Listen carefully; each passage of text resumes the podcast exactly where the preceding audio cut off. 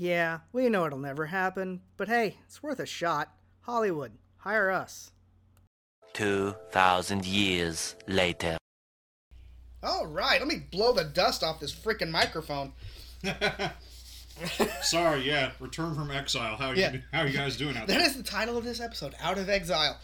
There you go. At this point, we're kind of like Doctor Who. huge gaps, episode. Huge gaps, episode. I mean, life happens. it happens, yeah. Uh, to be fair, it's not really Proctor Jones's fault as much as it is mine. My schedule's been insane, and I've had a lot of crap going on personally to deal with. So Oh, that's fine. It's given us time to like catch up on stuff and actually have shit to talk about, which I had to make a list of because it's been like, however long it's been. I've been like, we need to do this. We need to do this. We need I'm to talk about it. pretty this. sure we recorded the last episode in April sometime, like mid-April, maybe. Holy crap, probably. Oh, we're also eating, so this is also dinner and a podcast, part three. Well, he's eating. I'm I'm He's already, he's already. I'm I, I was starving, and I was just listening to him talk about con adventures that Yes. they had while I was. I did away. not get to give Michael Rosenbaum the uh, Fox and Hound refresher. I did tweet it to him though. I will be very surprised if he remembers that story. I will be insanely surprised.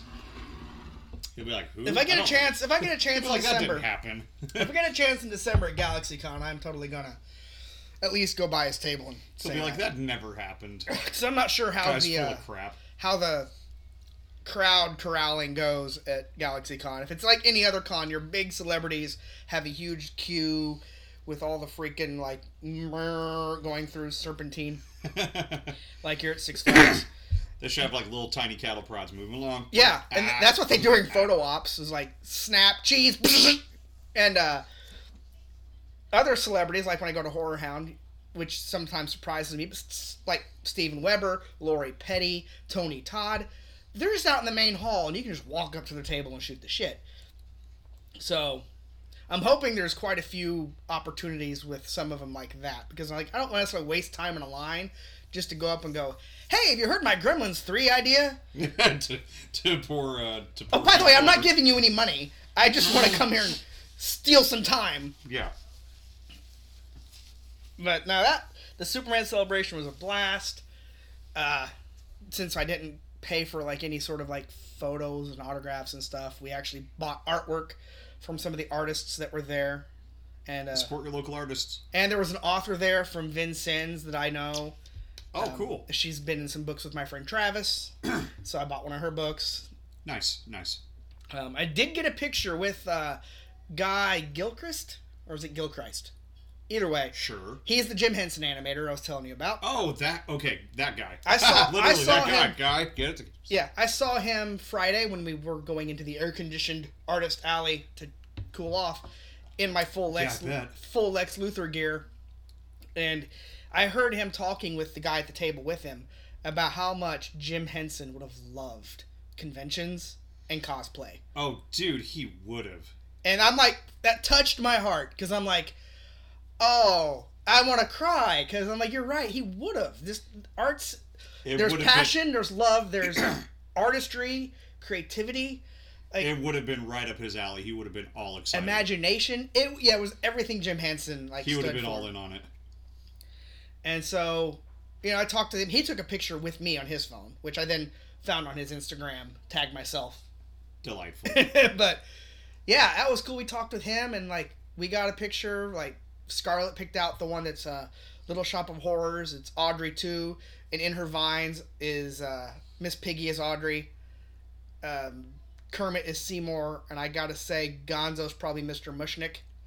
And I don't know who Beaker is supposed to be. it's that and the Electric Mayhem drawing down there. Those No, are- no. That- Gonzo's the dentist. oh, you're right. Gonzo is the dentist. I see. those are those are clearly the two coolest drawings I've ever seen. Yes, and then I, as we've talked about on here about Doctor Teeth and the Electric Mayhem, I wanted a picture of them, and then we got one signed like that. The Audrey two one is signed to Scarlet. The Doctor Teeth is one to me, and we got one signed to Short Round. That is this beautiful picture of like Jim Henson. Like you can see his head, and there's this cabinet with all these drawers, like where he would store drawings and stuff, mm-hmm. and his creations are climbing out of it. Ha! awesome. and I'm I like, it. that was that's got to go in the kids' room. Yeah, that's that's great. I like that. So, all right. So, what should we t- should we go like most recent topic or like I've got a list of stuff I was trying to think of. you you finished Stranger Things right? Yes, we'll Oh start with that. We'll oh start with Stranger God. Things. Holy shit! Now, Season five is going to be batshit crazy, and I'm here for it. much like they did with Bob and the what was the Russian Dimitri or whatever, Oh yeah, Dimitri. Um, I think it was Dimitri. um, like they did with them, they give you these characters that you immediately are in love No, with. Alexi. It Alexi. Alexi. You immediately fall in love with these characters. You know they're gonna die. Yeah, As much as my heart did not, I wanted to see Eddie do what he said. He wanted to go across the stage, get his diploma, and peace out. Like I wanted to see that happen for Eddie so bad. I knew from the moment we saw Eddie in the first episode, I was like, he's gonna die this season. Yes. I guarantee. He it. is he's gonna die. He's That- marked for death. I love him, but he's marked for death the actor Brian. because he's too good. Joseph Quinn brought a lot of heart to that character. Uh, there were so many improvised moments when he tells Dustin, "I love you, don't change." That Mm. was improvised. Really? Yes. Oh man. the wrestling, the thing of them wrestling, was just something he and um, the kid who plays Dustin, whose name Oh, I Gaten? forget, Yeah. Him and who and Gaten came up with was just like what. It's men, right? You're you're high school boys. You're not quite sure how you deal with emotion, but how do boys in the '80s deal with emotion? Physically, Yeah. like violence. Like we re- we we wrestle for play, Yep. and uh, I mean that was just a cool. That was a fun moment. Um, seeing him and Steve kind of like when he gave Steve the Dio vest. Yes. Which, did you know, that vest came directly from the Dio estate? I did not know that, That but is I'm a- glad I do. That is an authentic Ronnie James Dio worn vest. Nice. Maybe not the one that they gunked up, but Right. when you see him in his clean leather jacket and it looks all nice and pretty, probably. Um, yeah, that I the character. I want one of those Hellfire Club shirts. So fucking bad. Um. Yeah, they've got them at Hot Topic, and I'm Oh, do they now? I'm really leaning towards buying one. Um, I did. Uh, you haven't seen it yet, but I the other um, it was a few weeks ago. It, I happened to be in BoxLunch with the kid, and they had a uh, Sunnydale High T-shirt, and I was like, "I'll take that, thank you very much." like, do I give a shit that it was thirty bucks? Nope, had to have no, it. right? Yeah. If Yeah. they if they'd had more buff if they'd have more Buffy merch, I probably would have bought it too. So yeah, Joseph Quinn, who we found out is British, he was also on Game of Thrones as one of the random soldiers like that pledged to House Stark. and Sure, he, he sure. died in it too. Um, Well, it's Game of Thrones. That's to be expected, though. um, yeah, I never would have guessed that he was British from from the uh, from him playing Eddie. right. Would not have guessed that.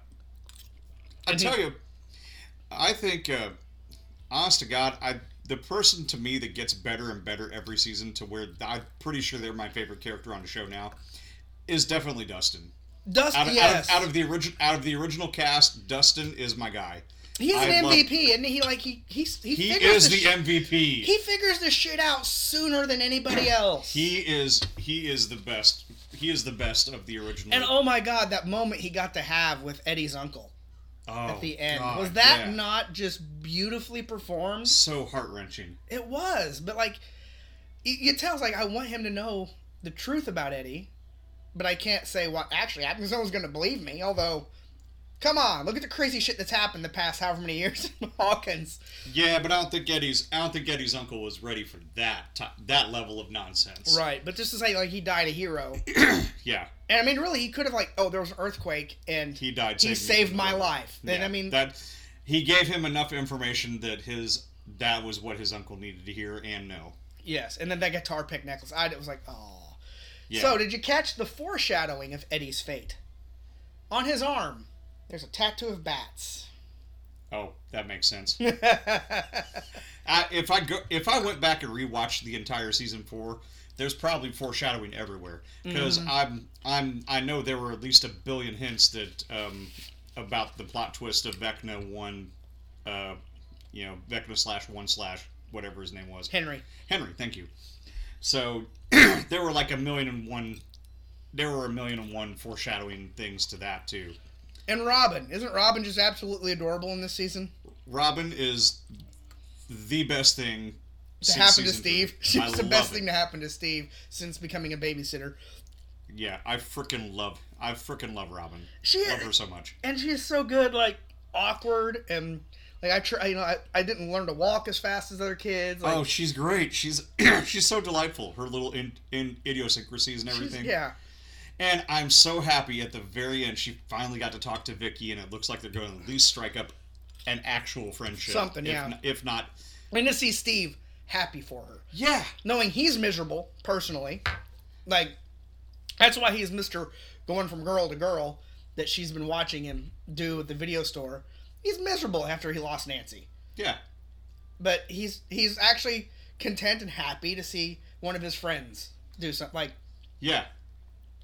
He and that character has has grown a lot. Oh, And- S- Steve has done such an arc from season one to here. Yeah, it's uh, as much as I hate to say it, I could because you know in season five there's going to be some carnage. That I I feel like some of the original cast has to die in season five They have to. because none of the original cast have bid it. You know, with the exception of Barb, obviously, but Barb only lasted like But two then, episodes. but yeah, you get those. Those are the catalyst characters. Yeah. Like the poor um, cheerleader girl. She died what the first episode? yeah, Because you have to have that to kick off everything. yeah, exactly. Now, funny thing, the drug deal on the at the picnic table was filmed later in the sh- scheduling. They had already killed her off. that's funny. And then they see the interaction between her and Eddie and the immediate chemistry and how charismatic Eddie was with her and like some of the moments where he's acting goofy and she lights up and smiles. That was her Just as a person. as a person because of the way he was acting. They saw that and were like, "Man, maybe we shouldn't have killed her off this early because there's there's something we could explore here before killing her off." Like yeah. same like I guess the uh what was it the um the moment in the Winnebago when he told Steve, "Don't you, big boy, like you're gonna drive this thing," was another improvised line. So when you see Steve and Robin's reaction, and it's like it's it is literally their reaction. that's great. They've been on Twitter posting like uh, at the end when Lucas yells, uh, "Erica, get help." Hmm. That was him. That was not in the script. Dude, I, I tell you what, that was another that Oh. that part broke my fucking heart. Oh, it did, didn't it? Uh, Lucas just completely breaking down. Like I- that that kid. I it, it that, I'm not 100 percent sure that was acting. I think I think he really felt it in the moment. Like it did like you felt something with with uh, Caleb in that moment. Oh my god, that and that was not a moment I saw happening. Like, oh, now Max is a badass. She'll find her way. Oh, oh, fuck. She's not completely dead, She's brain dead right now. but That's what Uh, the. That's what whenever Eleven goes in, she but can't Eleven find her. can't find her. She's yeah, brain dead. yeah, she's gone. So I don't know. They're going to do a time jump for the next season. So I'm not sure exactly what they're going to do. Well, I mean, they have to because these kids are like in their 20s now. yeah, you can't play. You can't play a 15 year old right now. Yeah. No, like hell, I think Steve is almost 30. But they're gonna, but they're gonna but they probably are gonna hit the ground running because I mean obviously the where you ended with season four you almost have to pick right back up because I mean something like that something of that magnitude is not going to be ignored for a year you know you know what I mean Oh, it's going to be years. They're going to jump forward years. But I mean Vecna's an immediate threat and It I is. mean the the the you know that be that gate being open now that's an immediate thing like the only thing I could think of is maybe we're gonna be right in the middle of it when it jumps back in. Like they've been fighting for a bit, and now they're trying to fig- now they Yeah. thi- think they have an end game.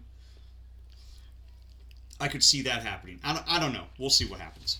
But uh, So I was thinking, uh, just trying to think of like as the writer part of my brain, and because as good as the actress that plays Max is, like, I, like I'm right there with her. Like the the person in high school that kept the headphones on and just wanted to be. That was me for the most part. Like I, Mm-hmm. Right. that's all I had. My my Discman.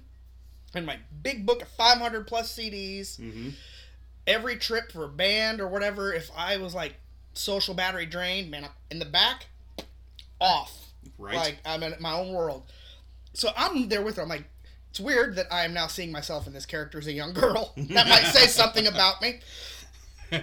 I mean, But- we were, but we were all young girls once, sir. But that is, but that is how well that character is written, and how well the character was acted, to be like anybody can see themselves in this character. Oh yeah, they um they after the first half of the of, of season four dropped, they um, Spotify came up with a thing. You know, what song would save you from Vecna, Mm-hmm. and so you can like figure out which you know you can go through your playlist and figure out which song would you know keep you from being cursed. There's two questions. One was that, and now the other one is, what would you use to lure the bats?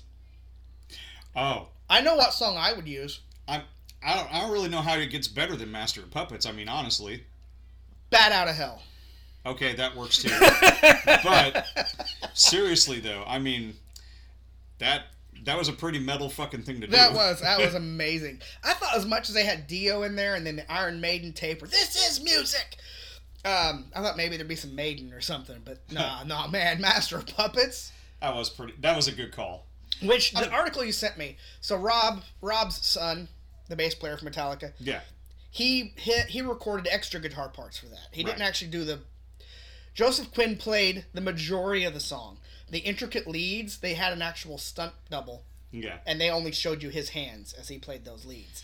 What's crazy? What's really crazy is some fans figured out the song just from the trailer. Mm-hmm. From from his from Just the from the was- fin- yeah. just from the fingering. I was like, James James Hetfield thought that was just amazing, that their fan base can figure out the song based off of that. That's yeah. I'm with him. That's insane. And I saw some guy on Reddit. Like I can't do that. Some guy on Reddit was trying to gatekeep um, Metallica. Like he was like, "To all you fake Metallica fans because of Stranger Things, I'm sorry, Metallica. Still love you."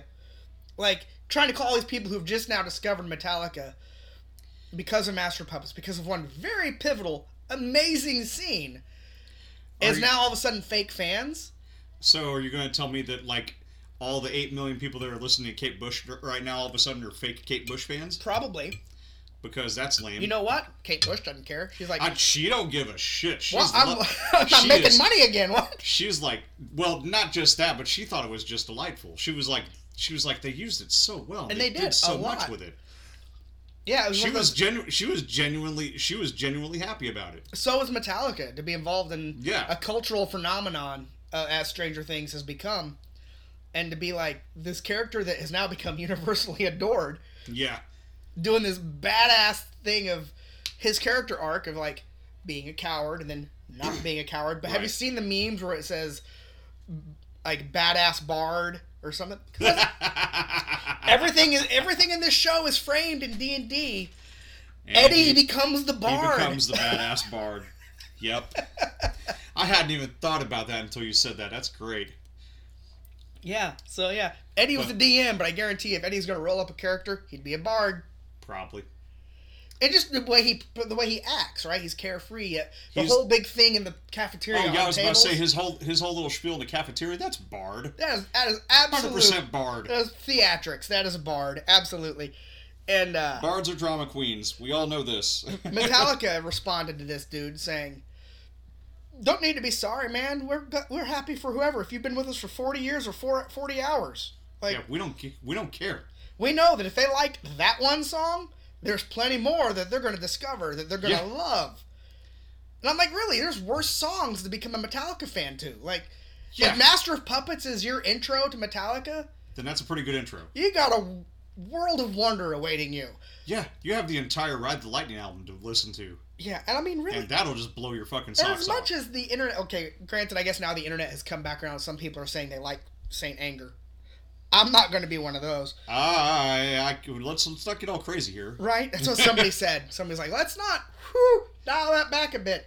Oh, M Shadows. That's, it that's was like that's like saying that's like saying Lulu is a great album. M don't- Shadows is don't one that said. M Shadows said, "It's been however many years. Can we finally admit that Chinese Democracy is a great album?" Okay, that's and fair. some people are like, "Whoa there, buddy." That's like people trying to say that uh, People down, th- like. Saint, Saint Anger is a good good album, and someone's like, "Hey, well, let's not jump to that extreme quite yet." Well, you got to give me the ball before I can throw it, silly. Here, go. And uh, but I I tweeted back, I'm like, "I've been saying this since it came out, man." You're like, no, I was I was there from day one. Yeah. Dude, I'm like, and I've told some people who are like, they're like big Guns N' Roses fans, are like, I'm like, dude, I like Chinese democracy. And they look at me sideways, like, are you mental? And I'm Drop like. Drop it. you just, Let go. you There just have to listen Alright, to go. Chinese democracy as it's an Axl Rose album. When you listen to it with like, this is just, it's Axl, this is all Axl's creativity. Mm-hmm. It's a great album. And now you get to go hear him live and hear Duff and Slash playing those parts. It's a good Guns N' Roses album. Is it Appetite? No. No album they release is ever going to be Appetite again. Never. I, you know what? I I know you're. Hey, easy there, Chief. Fucking dogs. Calm down, you two. Um, I'm probably going to catch some shit from you for this because I know you're a huge Guns N' Roses fan. But honestly, I don't think Appetite's their best album. I kind of think the Lose, Use Your Illusion albums are the best albums. I like them. They're um they're more mature. Appetite is a great album, to be sure. Right. And everybody's like this to what they introduced them to. There was all that anger and the real world that they were experiencing in LA that they were writing about. A lot of people don't realize a lot of the songs on Use Your Illusion 1 and 2 were written pre appetite. Yeah, and they just yeah they they had a lot of songs written, uh, or they had a lot of songs written pre Appetite, and they just didn't use all of them until later. But and that's that's true of a lot of bands. Honestly, there's um Genesis like um because um the way Genesis records albums is they would go into the studio, start jamming around, and then you know listen back on the tapes like, hey, that that sounded really good. Let's let's try to loop let's loop something around that riff, that that Yeah. chord, etc. So you have you'll have a bunch of like jam sessions of like you'll you'll have jam sessions where you'll have okay, well we've got some good riffs and some good chords, but we can't we don't really have a use for them in this album, and so you kind of put them away, kind of come back to them in later albums, and you're like, you know what, maybe we can make something out of this after all, and you, it just doesn't come to you until later. So I'm trying to think what song. I'm gonna go back to the questions. What song would I play to lure the bats? I said "Bat Out of Hell." What song would save me from Vecna's curse? Hmm. Part of me says I probably should say Guns N' Roses song as much as I. Yeah, fucking November Rain would. all right. I love that song. Uh, for the song that would probably save me from Vecna's Curse would be Everlong by the Foo Fighters. What one would you use to lure bats? Probably Beast and the Harlot by uh, Avenged Sevenfold. Oh yes. I mean, that's just just hearing M Shadow just scream the fucking balls off of himself at the fucking beginning of that song. Yes. Just That's great. I, did I tell you about the time I saw them with Coheed and Cambria at St. Louis? Maybe. Oh my god, it was um, it was it was a Point Fest. That's what it was. It was it was one of the Point Fest gigs, and there were a whole bunch of different bands playing that day. But the two the two main headliners at the end were Coheed and Avenged Sevenfold. And oh my god, it was right when Beast and the Harlot album had come out, and no City of Evil. I'm sorry, it was the album's called City of Evil. But anyway, so they come out on stage, and that's the first song they launch into is Beast and the Harlot, and just shadows. I'm just. It was like nothing I had ever heard, Where do you- seen, witnessed. Where do you go from there? Like vocal cord wise, where do you fucking go from there?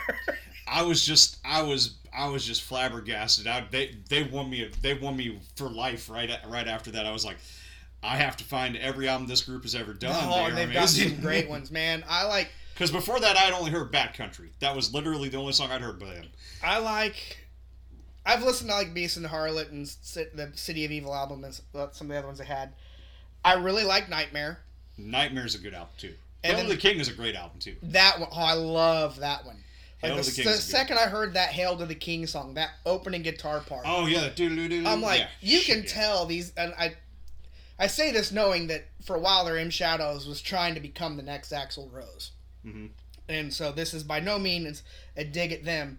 I think it's awesome when you can hear a band who's been exp- who's been influenced by another band and inspired by another band, and they sort of homage that when they're playing in Hail to the King. Mm-hmm. Reminds me of fucking some of Slash's playing. Right? Yeah. the, To have yeah, that it- it guitar really riff, built, have a song built off of that riff, I'm like this. If there was ever a moment they were going to become the spiritual like Successor. successors of Guns N' Roses, it was that moment to me. Mhm.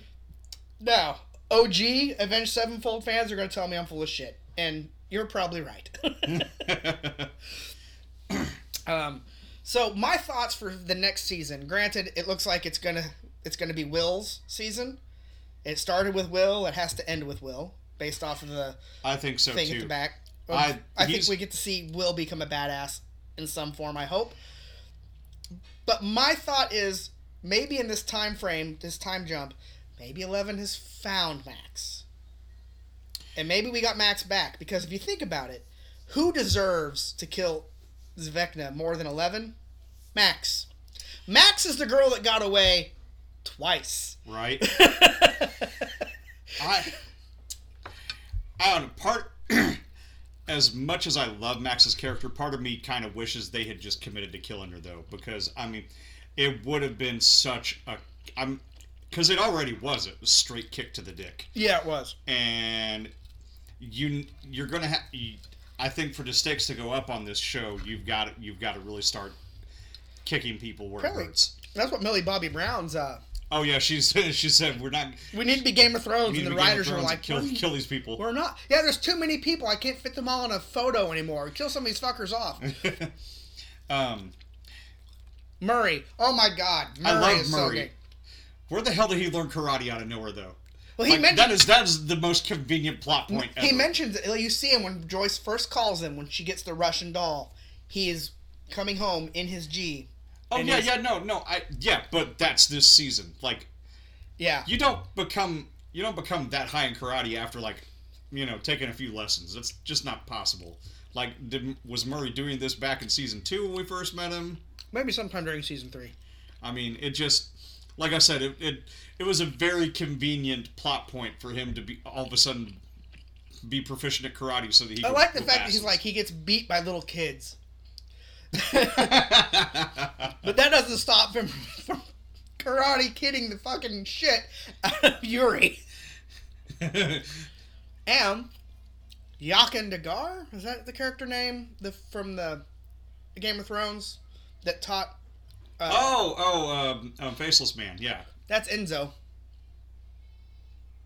The prison Oh my guard. god, it was. hmm How did I not see that until now? I kept watching like I know this guy's face. I got to take. I, kept, I had to look it up. I'm like, I thought his voice sounded familiar. was he not a good character too? I'm glad they didn't kill him. Uh yeah, I. There's real. There's kind of no reason to bring him back because he'd want to be with his family over in Mm-hmm. Russia, but Get them the hell out and bring them to America. possibly. But uh, Yuri could fly him over. But uh, and it was it was nice that it was nice that Murray got to make another Russian friend because I think him and Enzo were totally starting to hit it off towards the end there. that was We finally got to see Hopper and Joyce make out at least. that was improvised. that makes sense. That was a moment that uh, Winona and David came up with. They're like, this moment is there's something missing. Like all this build up. We, we got a kiss. Like you came all the way to Russia. I've been trapped in a Russian prison for how long? right? He also said he's never going to lose weight for a role again. Because you look at, he filmed Black Widow, and he was taking pictures of the Russian prison scene in Black Widow and sending it to the Duffers so they wouldn't do overlap, yeah, so they wouldn't look too similar. right. So you think, how big was he? He's huge in Black Widow. Yeah, he kind of did bulk up for that. And he, he, he had to dropped a lot. He had to look like he's been living on nothing. eating yeah. maggots. Yeah, Hell, he had to slim down just to get from Hellboy. So yeah, he's like, I'm never doing that again. I bet. Jesus. Um, here are some people that I think probably probably are on the are probably on the list of you might die this next season. I think I think uh, unfortunately Steve is one of them. As much as I hate to say it, because it would. Mm-hmm. I I think no one. I I think a lot of people wouldn't expect it, and a lot of people would be really really pissed. They will be, Um, but it's gonna be. He's gonna do something noble. yeah He's gonna die saving Nancy. He's gonna die saving those kids. yeah. He's not. It's not gonna be some stupid brash and- thing. He's gonna and do that's it why I think that's why I think it'd be Steve. That's why I think that's why I think Steve would be a can a good candidate for death because he would he's the most likely to die trying to save someone. now And His character- well, his- between him and Hopper. his character has grown in like this the arc that he's been on. He was just selfish, you know, Mister Good Hair in season one. Like you kind of hate him a little bit, but then he becomes like the best babysitter in the world. Ironically, he was meant to actually die in season one, and they at, at he was meant to die because he was supposed to be the asshole, and then they. He, they liked him so much they just kept him and rewrote him. He was so good in um, Free Guy. Oh, I know. Oh my god! Like I saw that coming. Like the whole why is this guy Oh yeah, absolutely. like the perfect person for her? It's because he was written by the dude who has a crush on her, knows Yeah. all these. De- I'm like, Oh, I yeah, saw that that, was- coming, but it was so sweet. It's so adorable though. It's, and he was so good. they, s- they, s- the movie, despite the fact you knew it coming from a mile away, the movie still sold it very well. Yeah. Well, and there was people on the internet complaining about how oh, Stranger Things is derivative of all these different things. That's the point That's of it. that was the whole point. It was supposed to be a mashup of all. They, what I, I I found this out the other day. The um when the kids came in to um when the kids came in for season one to cast them, they had them read lines from ET. Because that's that's exactly what they were going for was that type of. Well, if and if you look at it with that that mindset and that frame framework, that's kind of what the Mike El arc at the beginning is. yeah He finds this strange alien yeah and keeps it hidden in his house. Yeah pretty much yeah He all but free, feeds it Reese's Pieces at this point. Yeah I know. But Well, that's, and that's well, that's not. Uh, yeah, Els Els Reese's Pieces are Eggo waffles. Yeah, right. Still little round sugary treats. Um, but everything in Stranger Things is is this love letter to the '80s and the things we grew up watching. And like there, I see nothing wrong with that. It's not a remake. No. You're taking all right. This is an element of this '80s property. Let's take that and set it in this universe where weird shit happens, It's a mashup. and just see what happens. It's basically a cinematic mashup. Yeah, I, I like the homage. It's very, it is very much because like even that. Stephen Stephen King Homage, yeah. even caught. Um, I think it was during Max's thing with Vecna or one of the memories where there was something very Carrie about it, Mm-hmm. and Stephen King caught it and he tweeted like, "Hey guys, I noticed that nice little Carrie nod there," and they're like, "Thank you!" Like the master noticed. That's awesome. And you notice that they're reading at the end. They're reading the talisman to Max. Mhm. The Duffers are working on adapting that. Yep. Oh yeah, good good product placement there. That that was well that was well placed. Yeah, I very well spotted. I liked, and I mean clearly the Duffers have a draw big influence from Stephen King just in general. I mean, You so have I'm- to. And the if you're going to adapt a property, you know, starting up your own uh, picture studio, Talisman's not a bad one to start with. Right, and apparently they're working on a Stranger Things spin-off, Yeah, but it's nothing like what you would expect by saying a Stranger Things spin-off. Like, right. which I'm I'm cool. Whatever you want to do. I was like I said in one of our texts, if Eddie hadn't died, but your at your addition to it works with Eddie dead, is that Robin and Steve keep getting fired from every job they ever have, and it's Dustin's fault. it's fucking Dustin's fault. It's all Dustin's fault. He's uh, it's always him. I that would be that would be a hilarious running gag. It would. I think it. Well, their, apparently their jobs just always get like destroyed. Like they didn't show it, but did the did the chasm open up? Did it cut the family video in half? Maybe. Because if that was the case, they should have shown that. Because then the mall burnt down. Yeah. Dude, mall burned how down, about the that? fam- How about that dick of a jock getting severed in two by that thing opening up? Fuck that guy. Yeah. That sucked for him. Fucking sitting there. But I had no sympathy for him anyway. I didn't either. I, Initially, I did. I'm like, oh, your girlfriend died, and but then they went with the whole satanic panic line, and I was Yeah. like, oh god, why can we not do that? Like, yes, that was a thing in the '80s, and that was the articles about Dungeons and Dragons back then. But come on, Yeah, but it makes sense that that it makes sense that that asshole would whip up people into a frenzy over something like that. It it it worked well with the plot line that they, it, it worked well with the plot threads they already had going. yeah, It really did. I mean, I'm not I'm not even mad about it. What the, the people that are mad about it are the people that are like the satanic panic was stupid and shouldn't have ever been a thing, which I agree with. It shouldn't have been, but yet it was. So, and I can see people legitimately being concerned, although really, especially given all the crazy shit that's happened in Hawkins over the past three years. yeah, I mean, I like now that you say that. I'm like, well, maybe that was the whole reason of using that argument for the kid, like the athletes, to whip the town into a freaking frenzy over. Is we followed these kids who play in D and D this whole time, and we realize it's just a game. It's harmless. Who cares? So it's it's dramatic irony in that we're like, you guys are fucking morons. yeah. Hellfire Club's a cult. You're fucking stupid. and and you notice and you notice that um you notice that the Wheelers' parents they don't completely buy it because they they're like we've watched them play these games we know they're just games we hear them know, in the basement, like like we know that we know this is dumb we, we- like, like it's they, it's, they don't it's they, Mike. they don't really sell it doesn't really sell with them and they're like nah it doesn't seem How awesome was Erica this season? Erica was great. She's another. She's another one that I'm glad we're getting more of. I tell you who I want more of in season five too is I want more of Susie and her and her crazy household. That was that was oh my god! that was one of the best moments in that whole fucking show. Was that not like cheaper by the dozen from hell? It was great, oh so good. I was like, what is going on with his family? Holy Maybe shit! maybe Argyle maybe Argyle um, convinces what's you know her her, Her sister. sister. to take all of them and bring them out to Hawkins. Have you called the phone number on the side of the Surfer Boy Pizza? I have not. It is a legit phone number? It's a legit phone. And Argyle answers it. Really? Yes. Is it a voice recording? It is a voice recording of Argyle, his little opening speech whenever he answers the phone. Oh, that's a lovely. But then he goes on like, "Hey man, I just got this order for a pizza. It's very oddly specific. It's got to be a crust and how thick it is. The you know, we got to do tomato sauce, but only up to the we're not all the way to the edge of the crust. About a quarter. Like, it's very like two peppers. Like it's very specific. like this pizza. I do like that Argyle is on the pineapple train though.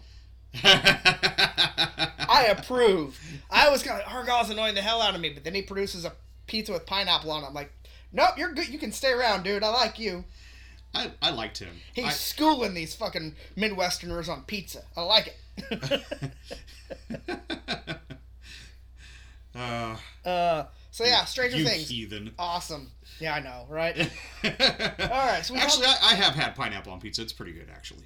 Um, it's it's the ham I have more of a question with. I don't. I'm not a fan bacon of and ham. pineapple. I'm not a fan of ham. Ah. Um, but yeah, no, Ar- Argyle's another one of my favorite additions. To I'm glad he's I'm glad he's still around. He is the Spicoli of Oh, this season. He's absolutely Spicoli. You can see who certain people are based on. He's definitely Spicoli. And they mentioned Fast Times early too. Oh, yeah, yeah, yeah. That's how you're supposed to know that one girl's into girls. Is Right, because it's positive the Phoebe Cates part. But they never say that. They always say what timestamp it's at, Mhm. and only those of us who watched Fast Times for that reason know what that timestamp is. Yeah, you do. Yeah, you do. That's great. I I love that. This the and the fact you can look at her every now and then, depending on what she's doing, you can see her mom and dad. Oh, Ro- um, you mean Maya Hawke? Yeah, you can sometimes can, you, can see so- you can sometimes see Uma. You can sometimes see Ethan. Yeah, Yeah. yeah. I, you're right. very much. You're right. So that will be my next transition for Ethan Hawke. How about talk about Moon Knight? And that what was it? Ten pounds of crazy in a five pound bag. I believe that was the exact way I described it. Ten pounds of crazy in a five pound bag. It really was. Holy shit! That was. I haven't I haven't started Miss Marvel yet. So. I haven't either. But yeah, I haven't Moon, started the next Umbrella Academy either. Moon Knight was just wow. I loved it. Don't get me wrong. Oh yeah. But it was just It abs. You gotta you gotta figure though. I really had I had no prior knowledge of Moon Knight going in. I like I was just basically going in blind. Never read a Moon Knight comic or anything. And yeah, was, same here. And I was just like, wow, this is flat out bonkers, and I fucking love it. Yeah, that was it was good. I'm like, I don't know. I saw once and they just how goddamn good is Oscar Isaac just in general? the Like, fact that he's playing three characters. You just don't know about that third one till the end. right? Um, I I enjoyed it. I I kind of liked Steven Steven, yeah. more than the other one. Um, Jake Lockley's the third one. ah, shit. Because it's been a minute since I finished. I, I enjoyed Steven Grant. I like the accent. That's partially, Mhm. but then like he's just it's sort of like you realize once they explain why, but it's like he's a child. Yeah, because much. he's he's he's the he's the one that didn't grow up. Yeah, he's the one that was protected Yeah, by this other guy, yeah, or he was the protector for the other guy because Steven Grant was the dude from the TV show. So I had to look up and read about Moon Knight a little bit, and I guess they have they have screwed with that character's story so much in the comics. They tried to di- they did all of it in the show. The split personality thing, the being like the Egyptian god thing came later. Like Well, they, they kind of retconned his origin. I was about to say supposedly from what I from what I heard, he's got like up to seventeen fucking personalities, and I'm like, that's insane. Like if you if you're gonna go if you're gonna go balls out if you're gonna go that far balls out, good on you Disney. But I don't think they're gonna go No. seventeen. no, I think three three is gonna be crazy enough. Yeah, I thought it was really good. Um, I'm also a big fan of Egyptian mythology, so just Yeah. seeing all the different gods. it was really it was really well done and and you don't a lot of people were whining and a lot of people were whining and complaining about you know it's not necessarily connected to the rest of the MCU I'm like because it's all in the dude's mind I'm not 100% sure that some of it actually really happened It is connected to the main MCU in one moment. The um, the, the hippo guiding the ship makes a comment about you should see the ancestral plane in Wakanda. It's beautiful. that's right I forgot about that they did make that comment So, what I liked, in the internet, some people on the internet got onto it, is like they're the Marvel universe is saying that the afterlife that you go to is not the same for the next per- every yeah It's, it's, what you believe. it depends on what you believe yeah So the people that are in Egypt that still believe in this, these gods, when they go to the afterlife, they have to. that's you know, what they see yeah. They have to get their heart weighed against two feathers, and like yeah it's got to be balanced. Like they do all that, and then if you're in Wakanda, you end up on the ancestral plane. Like it was, and then you still have like we haven't talked about even the Asgardian aspect of all that still, Yeah. but I. I don't know what they're going to do with him next. I don't know. I mean, clearly they want to lead into a second season if now we get to see Jake Lockley. right but I don't know what they'll do. We've got Red Scarab, is who his uh, wife became at the end when she became the Avatar. Yeah. And that was bad. She was badass. I liked her character a lot. Ethan Hawke, Ethan Hawke took that role without reading a page. They convinced him to be a part of this without him even looking at a script. Okay, that's cool. I did not know that. And I guess there was a thing about he made some comment about comic book movies a while back, and people like took it as negative. And I think he was trying to say, "What? Why does every movie have to be an art film?" He was trying to say that there, there's no, there is a place for every movie. Comic book movies have a place, Mhm. but why can't I make this fun comic book movie and then go do the serious dramatic act, art piece that is only going to be shown on like three screens It can. Well, I mean, shit. Look at look at Nick Cage's career. I have to watch that other one yet. It's on my DVR. I have not watched. Oh, the um, Unbearable Weight. Unbearable- mm. But I mean, seriously, just look at Nick Cage's career. I mean, or or maybe even someone less prolific, you know, with with movie with movie acting. eh, like, but you'll see you'll like Affleck is a good example. Like Affleck. You, he even he even talks about it in what was it Jay and Bob Strike Back when he does that cameo with Matt Damon where they're doing Goodwill Hunting too, quote Yeah. unquote. and sometimes you have to do the movie that's a favor. Like but you, you do the art picture, you do the picture that makes you some bank, you do the art picture. You, I mean, you. If you did the same thing all the time as an actor, wouldn't you get bored? I mean, I would. is that what happened to Bruce? Willis? Yes. Um, that you know I shouldn't have said that. I feel sorry. I don't know how he like. Yeah, I was about to say that I, I, I was gonna I was gonna factor in the you know the his, aphasia. yeah that But no, but, I mean, but I mean there. I, I say that when you because when you look at Bruce, when you first things you think of are a lot of roles that are similar. Because you can think of oh John McClane, oh Cop Out, which was basically a John McClane derivative anyway, and some of the other characters like hell, even to a point, his remake of Death Wish was John McClane if he were a doctor, but but then there's there's other movies that he's done that were not like that. Last Man Standing was great. Um, I love Hudson Hawk. I don't care what the rest of the world thinks. we've already established that I as- sing we've already established that as big canon on this show I sing "Swinging on a Star" to short round at night where I'm trying to get him to go to sleep. It and occasionally I'll go into side by side. But but I mean, I personally, if I were an actor, I would get bored doing the same damn thing all the time. You'd want something that challenges you. You'd want something that you can. I mean, for fuck's sake, look at David Tennant. I don't think David Tennant has ever played the same fucking role twice. No, how look at Jackman. Aside from being Wolverine, which he was stuck doing for you know 10, 15 years, look at the other stuff he's done. Greatest Showman. Because this that is where he came from. He came from He came theater. from singing song and dance. Oh yeah, He came from Oklahoma, man. Like, yeah. Um, not the state, the musical. For all you Um, uneducated he, swine. um, the boy from Oz, he was in that. Um, I mean, yeah, just, I mean, like I said, I personally would get, I, I think that as an actor, you would get bored doing the same damn thing all the time. So you, you would want to, like, you don't, you never want to do something that you know people are never going to see. No, but you also, you also don't necessarily want to do something that's just, you know, you're doing it just for the money. You know? Right. You kind of want to strike a balance. Well, I mean, isn't that it's supposed to be? I, they say because Kevin Smith says it all the way. We get to go make believe for a living. Yeah. You get to go play. Yeah. And isn't at the point? It should be fun for everybody, not just you. It should be fun for the people who are acting opposite you. It should be fun for the crew who are helping make all this movie magic shit come come to life. Yeah. Oh yeah. It should be fun. I- think that's one thing Kevin always talk, tries to do when he goes to direct on Supergirl or Flash. He just wants people to have fun. Right. I mean, you're the actor. I chose you for this role for a reason. I trust your decisions. Go make some. Like, if I don't like them, we'll reset and we'll try something different.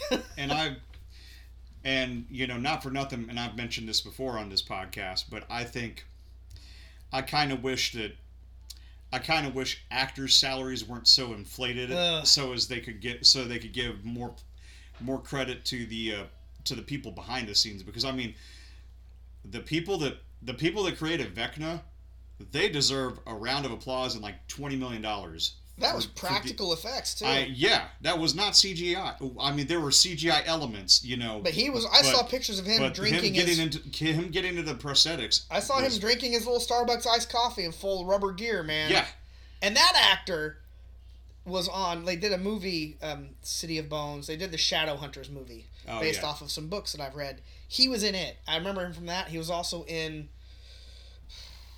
King Arthur. Possibly. I never saw either of those. He was he was King Arthur in one of the shows where Eva Green was Morgana. oh, it wasn't Merlin, was it? The Merlin TV series? No, that wasn't had Sam Neill. no, no. no I'm oh, I'm sorry. I meant Camelot. I'm yes, that was it. He was King Arthur in Camelot. He was much younger then. Yeah, But yeah, so good actor. Not a role I would have ever pictured him in, but holy shit, could he change his faces? Like when he went from being the kindly orderly to us realizing he's Vecna, his whole expression fucking changed. and his voice too. I like you can. They um they said when he was when they were putting him in the prosthetics, you could you know that was one of the things he would do to, to get into characters. He would change his voice and get into the uh, you know And did, uh, and uh, maybe I'm just now the one realizing. I, I, I mean, I realized well, she's been Nancy the whole season, but here you have a dude who sort of just kind of haunts your dreams, and this and that dude was his father. yeah. that was great. You know who they need to bring in for season five? Bruce Campbell. you I mean, um, Jonathan's had that Evil Dead poster on his wall for the entire series. So When we're thinking of '80s horror icons, You you've got Robert Englund in there. Yeah. You had you had Freddy. Dude, get me Kane Hodder as somebody. And get me to have Bruce Campbell. I don't care if he's Pizza Poppa. Just get him in there. oh my god. So okay, did you watch Doctor Strange? That was my segue for the next Okay. part. Yes. Oh my god, did you love that did you love that very end the the very end it's over and it just done. I was like I started laughing out loud in the theater. I was like, God damn it, Sam. Poor poor Bruce, man. He's been beat up by his own hand for years. I know. Except he didn't cut this one off at least. Yeah. Yet. But yeah, that's that was I start I immediately just lost it in the theater laughing. I- and, my, and I was like, God damn it, Sam Raimi. I saw it and then I went to work the next It's like that that's the biggest dad joke ever. I went to work whatever weekend uh, after that weekend and uh, was talking with somebody else who's kind of into those same types of movies. And I said, "So, have you been to the theater to see Sam Raimi's Greatest Hits yet?" Dude, it really was. It, like the the camera turns and everything. oh, There were so many trademarks. The car, that fucking car was in there. The one they drove to the cabin, the one that Uncle Ben was shot in. Fuck, where was it at? It was uh, one of the things where they're like in the weird multiverse thing. And you see this car floating down or something. Like it was, No shit. it was snapped. it was that same model car. I, I, I totally believe that. I just I've watched it twice now and I, I didn't remember that, so I'll have to go. Mm-hmm. I was that was one of the things I wanted to keep an eye out for because I'm like, it is a Sam Raimi signature that that damn car is in every movie. He loves that fucking car. He really does. Even Bruce Campbell has a whole chapter about that goddamn car. I know. in, in one of his books. Um, but yeah, it's there's there's there was so much going on in that film. There was. I and I texted you this. I initially was kind of pissed that I was like, didn't we already have this, you know, with WandaVision? But then I realized it wasn't it's not really that's not really what I have a problem with. The problem wasn't that I had I what I didn't have a problem with Wanda being a villain again. It was that I had a problem that the problem was they didn't play up the Darkhold as much as they should have, I think Right. like because because you're like oh it was just that easy to turn wanda into a villain no you don't realize the darkhold's a sinister goddamn book Right. like if you've watched agents of shield yes you might have an inkling of oh this is some dark shit I, I was like, when they showed that. when they showed that at the end of wandavision i was like ooh that's not Oh, I know that. That's bad. that's not going to be good for anybody There was w- circle back to Metropolis. There was a girl there dressed as Scarlet Witch, and she had painted her hands black. awesome Like she was that version of Scarlet Witch, and I was like, that is great. And she's like, don't touch them, they're wet. She's like she had just spray painted them, like two minutes before that. Um, awesome. But no, that was great. Um, just seeing, yeah, seeing Wanda become the villain. Kind of thought the trailers. I like how the trailers misled you, but we're to the point where we know Marvel's trailers are going to mislead us, so we don't buy into anything that's in those trailers. I'm kind of glad for that because again, I'm I've, we've had this discussion on here before too about how I'm I hate trailers that give you the entire fucking movie in a, in the goddamn trailer, Marvel will give you scenes that aren't even in the fucking movie in the trailer. which is good because I want I I want to be I d- that's why I try to avoid trailers for the most part going into a film in general because I don't I want to know as little as possible about it because I want to just be I want to be genuinely surprised when I go see a film. Yeah, but I mean, it was so good, and you know, you. The thing I like about Marvel, at least with the movies, what they've done for the most part, and in the comics, is the villains are only villains because we're following the other side. Right. If we were to switch perspectives, Wanda'd be the hero of that movie. And the movie that did that the best, I would argue, is Black Panther, because I think I think that is the villain. I Killmonger is the most sympathetic villain in the entire MCU, because you really see what led him to go down that path, and you kind of can't argue against it, really, and to to Yeah. a degree. I mean, I feel I feel- you feel bad for Wanda. You look at like, oh, she's lost her homeland, she's lost her parents in it, she's lost her brother, and then she imagined she lost Vision, and then she created these children that these, she then lost, Mhm. and so yeah, you kind of get like she's trying to find a place where the kids are, but couldn't she? This is why like there was a meme about it. Couldn't she not have been like Doctor Strange? Goes like, how about you help me train America? We find a universe where your kids lost a mother, And, and you we- go there. Yeah, exactly. Movie over. No drama. Nobody dies. Five minute movie. Done. And okay, how about how about But- that Illuminati scene? But you know, before we get into the Illuminati scene, um, but here's the thing though. As as as easily as that as that idea would have ended the whole film, Wanda wouldn't have listened to reason because of the Darkhold. And I, and again, I, that's where I that's the only part where I think that film kind of failed us a little bit is because for people that have you know for people that maybe you didn't watch WandaVision leading up to it maybe you didn't maybe you haven't watched any Marvel film going into it you really don't get a concept of just how just how badly that book possesses you and just takes over your brain Yeah. I mean, they that's why Marvel said That's- that you're going to want to watch the shows before you watch the movies. right Because the shows fill in gaps. And that last scene in WandaVision where she's out on the porch drinking coffee, but then no, she's really in mm, there. And you you hear the music, you hear the hissing, you hear the whispering. That tells you something devious is going on. yeah and so I mean But with Wanda dead now, that must be how we get Agatha, right? Because now the spell that was holding Agatha in place is broken is broken. That's that's what I would assume.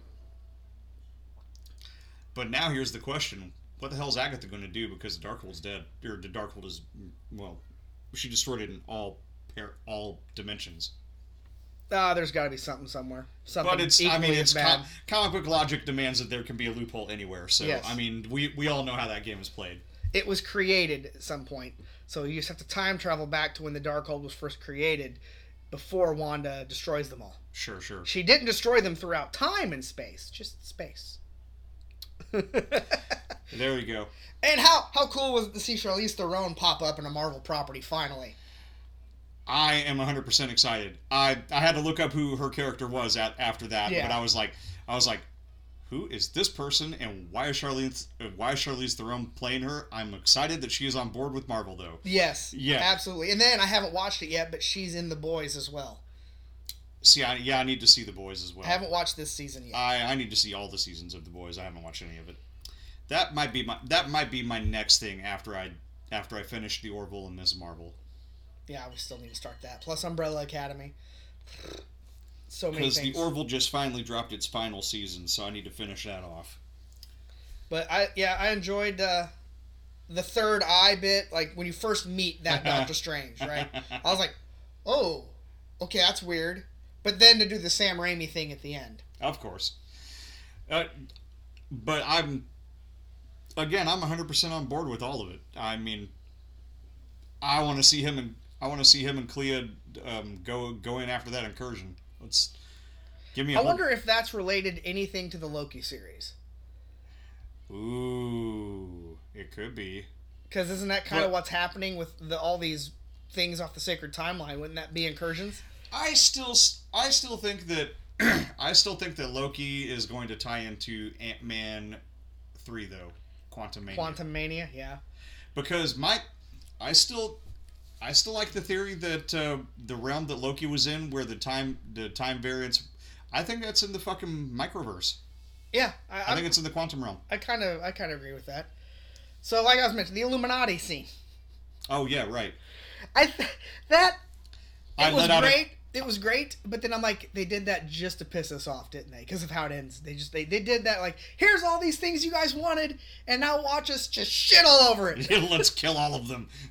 yeah. But dude, they brought back Black Bolt, the same guy, Anson Mount, that played Black Bolt on the Inhumans TV show. I wasn't 100% sure because I hadn't seen the Inhumans Yes. TV show. So that was the same dude? He didn't wear the mask, but yeah, that was Black Bolt in the Inhumans Nice. show. Nice. And Krasinski as Reed Richards. Have we not been like shipping that as an idea for Yep. years We now? just, we just need Emily Blunt to get on board with being uh, Sue. Being Sue, yes. And And, then- Chris Evans is I like, want Chris Evans back as Johnny. so does he. He says if he were, if he wanted to come back, if he was going to come back to a Marvel movie and do another comic book movie or something like that. He's like, I feel like I've I've done everything I can with Captain America, but I never got to do enough with Johnny. I I have one small argument for Chris Evans. If they did Marvel Zombies, I would want him to come back as Cap. Yes, true. But other than that, yeah, he's pretty. I mean, Cap's arc is pretty much done. I We, mean, he got it. He got he he got the he got the girl. He got to do all the heroic things, and he got his ultimate reward or whatever you want to call it. So yeah, Cap's arc is done. I get that, and I- I mean, sure, having him be Johnny, but are are we doing a season thing? Because didn't Strange made a comment about Reed Richards, and he made some comment about the suit, and he said something about the '60s. was Fantastic Four. Didn't they chart in the '60s? Oh, gotcha. They, they chart, and I was like, okay. Didn't they chart in the '60s? He thought it was a, As a he- group. He, thought it was a he thought it was a music group. Yeah, I forgot. Because that's what because Doctor Strange, you know, that's what he does. his music thing. Um, but I mean, wouldn't that be fun? Like a th- way to do it, like have Johnny be older instead of be the younger brother of Sue. He can still be younger, although I don't think he's younger than Emily Blunt. But have them be the seasoned Fantastic Four, and they've just been keeping a low profile this whole time. Possible, or just I mean, um, I'm I'm trying to think here. Um, Because, of, excuse me, pardon me, that was a beer. Um, Because if we're gonna bring back Johnny, we got to bring back Chiklis as Ben, because he was so he was good. really good as Ben. He was the absolute perfect choice for Ben Grimm. He really was good as Ben.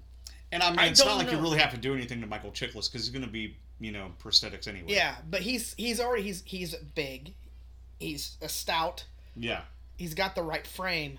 Like I'm like, who are you going to get to be him now? Like if you're going to do it now, like I, my joke was The Rock play Ben Grimm because haha Rock Rock. Nah, that's. But I, I mean, who else are you going to get that has that physique like that you could? Fucking Braun Strowman. Now, I was thinking that. like, I don't know how good of an actor that guy is. I mean, if you really get bad, oh, it just has to be a good voice and you can CG the rest of them. But I would rather it be more like what they did with Drax and just be a lot of makeup yeah, yeah. and stuff. And they can CG if they need to make the effects look Right. more convincing. Right, But I'd rather that poor actor be four hours in a fucking chair. Um, I I don't know what's go- because okay, there were t- from from Doctor Strange. Now we have two different Earths. Um, there well, two different universes, I I guess. Um, um, because the MCU one is what what did they designate six sixteen Yeah. like in the like in the comics Yep, 616, yeah. 616 so then um whatever that universe is i want to see more shit with that universe like give me that give me that series marvel that's what i want is tales from that universe because i mean you could show me the entire show me the entire infinity war how it happened in that version. Yeah. that would be nuts Looked like Strange got the Darkhold and uh, killed Thanos with it. something something bad happened but um And then, of course, I, I love because Elfman did the score. yeah And so he. It, it was a moment that just made, like, I literally did get chills. Not because the theater was cold, but the theaters are always fucking cold. That yellow fucking hover chair comes in and they did the 90s cartoon thing. yes Just, a, just enough, just one little phrase from it. And I went. I was like, oh, oh, was- fuck yes. I was like, "Is it? Is it? Oh my god, it is!" Why they? I couldn't believe they brought back Patrick Stewart. That that that really did shock me. Although I, although I'd already had that ruined for for me because everybody was talking about the trailer. Apparently, had They and all they did is they you sh- see you hear his voice, which that should give it away anyway. right. And but you don't see the chair. You see a shoulder and an ear, Hmm. and you hear someone say, "Why don't we tell him the truth?" And I'm like, everyone's like Patrick Stewart, and even he was like after they finally certain amount of time passed, and was like, I'm amazed that everybody realized it was me just based off of one little bit of dialogue and an ear. right. Like, But I so I wasn't surprised by that. I did let out an audible gasp in the theater when John Krasinski walked out. Yeah, though. That like, teleported in with Doctor Doom's teleporter. I didn't realize that. That's funny. So, and then I guess there was a hot mic or something on one of Howard Stern's shows, and he makes a comment about doing a Doctor Doom movie. That he's and now everyone's like, is he going to be Doctor Doom? Howard Stern is Doctor Doom. I feel like if Howard Stern is involved in a Marvel movie, and it's going to be Doctor Doom related, he's playing himself. He's playing a fucking shock jock. I don't think he's going to be this massive villain. No, but you you whoever Marvel ha- whoever Marvel does pick for Doctor Doom though, they need to do uh, because Doctor Doom I think is one of the most pivotal casting moments for the next for the next phase of the MCU if you are going to use a Doctor and do Doom. not kill him. This is a, that, that's a villain, much like Kingpin, that can be far-reaching into multiple properties. Oh yeah, absolutely. In fact, give me a Doctor Doom, put him in jail, put him in Rikers, with Wilson Fisk, and then let's see what happens. oh man, can you imagine those two tag teaming? Oh my God. Um, I just read that Charlie Cox and Vincent D'Onofrio were going to be back for Echo. Oh fuck yes. She's she was one of the best parts of Hawkeye. I loved her. and they changed the name of Jessica Jones to, To AKA. AKA Jessica Jones. Yeah. Yep. I did see that. Which which fits with the rest of the series, to be fair. And then they changed the name of Iron Fist to Property Not Found. Damn. Not That's really. cool. That's a cold ass honky. Shit. Shit.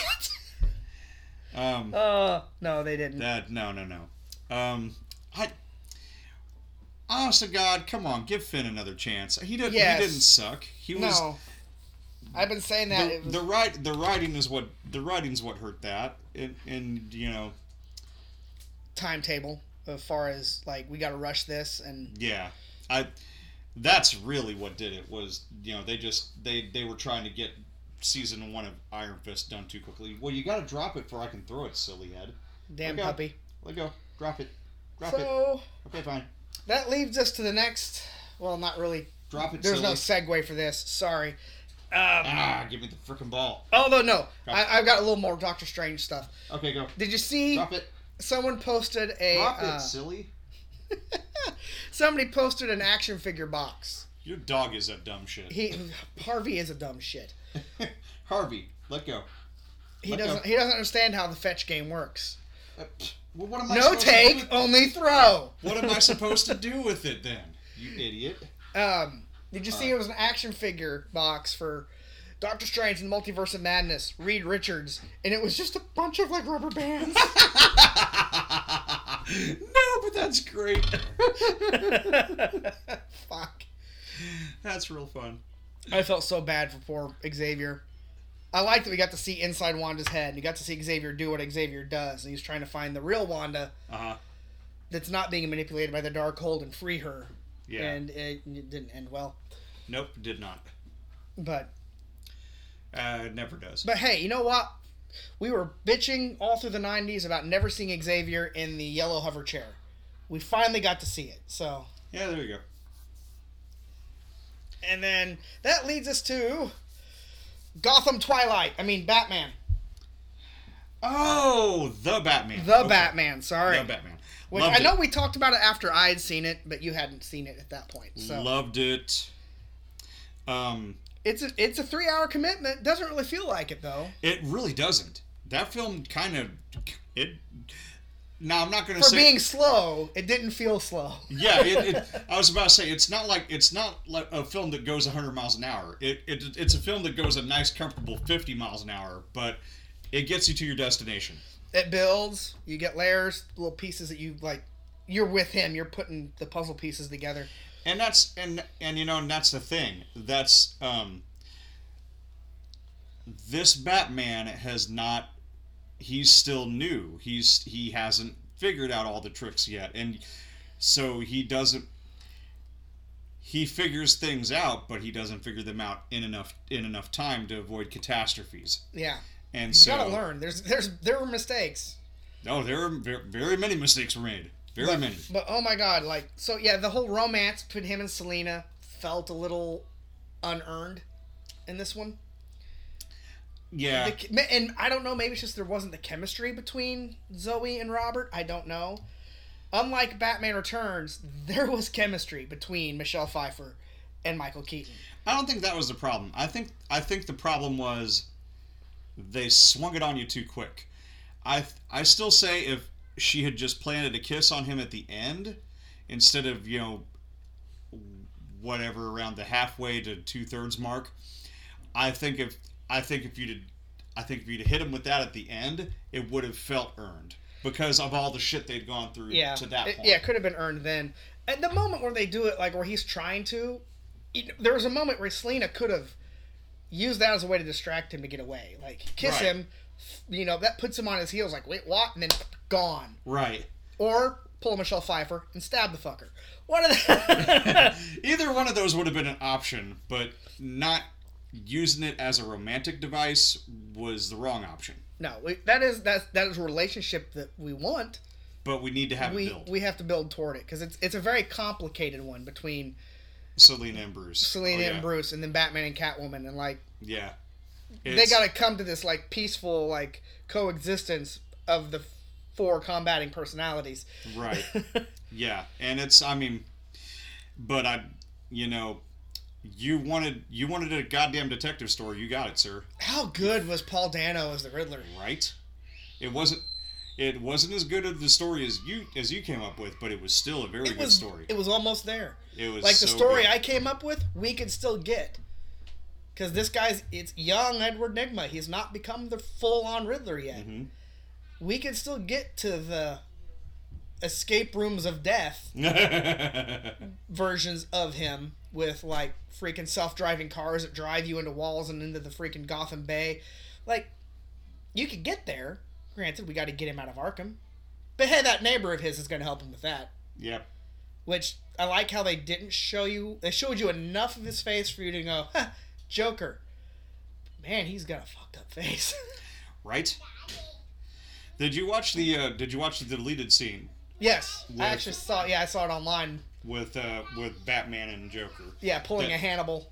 that established that they'd already had a history? Yeah, I, you know, I get that, and I think I know why it was cut because we don't need that character. It doesn't really move the plot forward. No, it really It gives you more insight into the Joker's mind, which I feel like it should be the other way around. I think that when trying to catch the Joker, hey, short round, What's up, buddy? you gonna come see me?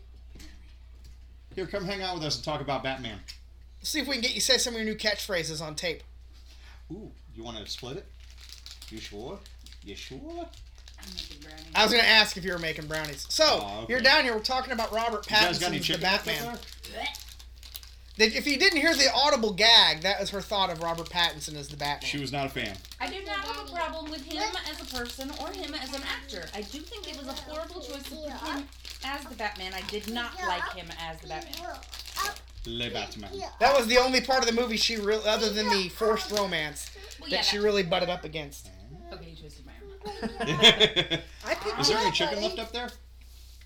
Uh, it's in the fridge. There's chicken in the fridge. I'm making brownies now. So, um, Because I could, I could eat another piece of chicken if we got it. I think we killed the mac and cheese though. oh yeah, we did. Yeah, that was our great classy dinner at barbecue chicken that I made on the grill and some mac and cheese. Hey, it was fucking delicious. Yeah. Better Yeah. than, better than me. Did you did you eat your food? Um, I think that I think that Riddler works really well because he is he's organized, smart. Mm-hmm. Joker is chaotic, smart. Yeah. The Joker's not going to give you insight into anybody, let alone himself or anyone else, No. because I don't think the Joker has insight into himself. Um, much like Heath Ledger's, he's like, I, I don't know, I wouldn't know what to do if I caught it. Like, that is a very Joker line of like, I just do these things that the wind takes me to. yeah, I, I wouldn't know what to do if I actually succeeded. I'm like a dog chasing cars. Yeah, that one. I think that using Edward as the Dr. Lecter to try to catch some of the other villains is the way to go. Maybe not, not yet, because this is young Riddler and he's not there yet. Mm-hmm. But let's give him another movie or movie and a half to fully realize who he is and to realize he's the smartest man in the room. And then then we can get Dr. Lecter I loved that. I loved that quick turn when he realized that Bruce hadn't Bruce hadn't put all of it together, and he thought he really thought he had. Yeah. He was That- like, "Wait, you didn't know? You didn't know?" Yeah, that, that's gonna make him feel like I am intellectually superior. But I like the fact. The first thing I really got upset with, and I think I mentioned this last time we talked, was that the mask, like this full-on winter gear mask thing, like very Zodiac killer looking that he was wearing. I, hey, I mentioned the Zodiac killer. Very good imagery, very iconic to pull for how dark you're wanting to go with this. Good choice. But to me, the Riddler is so cocky, he wouldn't do that. I eat food on my But- teeth. I understand now the way I'm looking at it this way with Paul Dano's Riddler is he's felt invisible his whole life. Mhm. And that's why he wears the mask, because he's invisible. He doesn't matter. yeah, exactly. What matters is what happens. Now the mask is off. People know who he is, they know who he did. He's no longer invisible. He doesn't need to hide. Mhm. Now he is actually on the path where he can become the Riddler. And I mean, if they can continue this thread and go down this dark path, I think we're going to get close to, if not, the Riddler I want to see.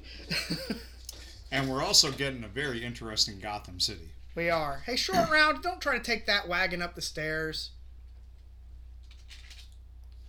It's not going to end well. Hey, buddy, you want to come tell uh, tell all the five people that listen to us your new catchphrases? He's like, no, He's like, "No, I'm going to take this wagon upstairs, just like you told me not to do." I got no, I got no interest in that, Dad. well, what, why, what was it you said? I wake up every day and I choose violence and chaos. Yeah. That's his motto. I wake up every day and I choose violence and chaos. Every day I choose violence. How and good chaos. was Colin Farrell? All those letters. Love him. Thank you.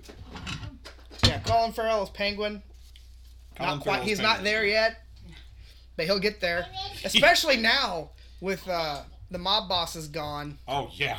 There's a vacuum. There's a void, and Iceberg Lounge is now all his. Oh yeah. Oh yeah. He's got that on lock. and I guess HBO's still planning on doing a series about him, so maybe we'll get to see him become full on the Penguin. Read a book. And book? correct me if I'm wrong. ABC. That's what the book says. Um, I'm not making it up. It's what it says. ABC.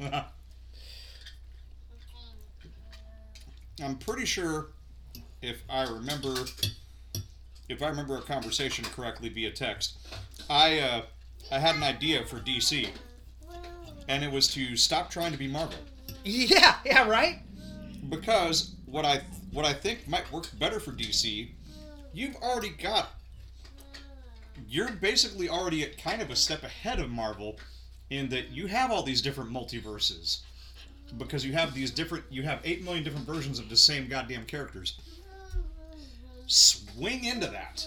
Just lean into that real hard because marvel's marvel's doing something that you can't catch up to. I mean, You if can- if they full decide to actually release this Flash, they kind of are.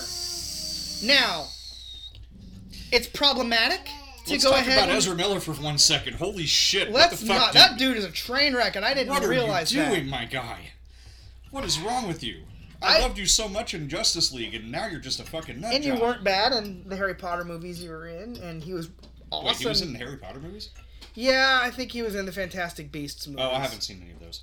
Maybe I don't remember. He was in a Harry Potter franchise of some kind. He was also really good in Perks of Being a Wallflower. And But apparently, he's also really good at child grooming. sorry, not sorry for that joke. no, it's it's problematic to do the Flash now. Although with the money that Warner But they've has, already dumped so much money into it. I know that's. you know what you do?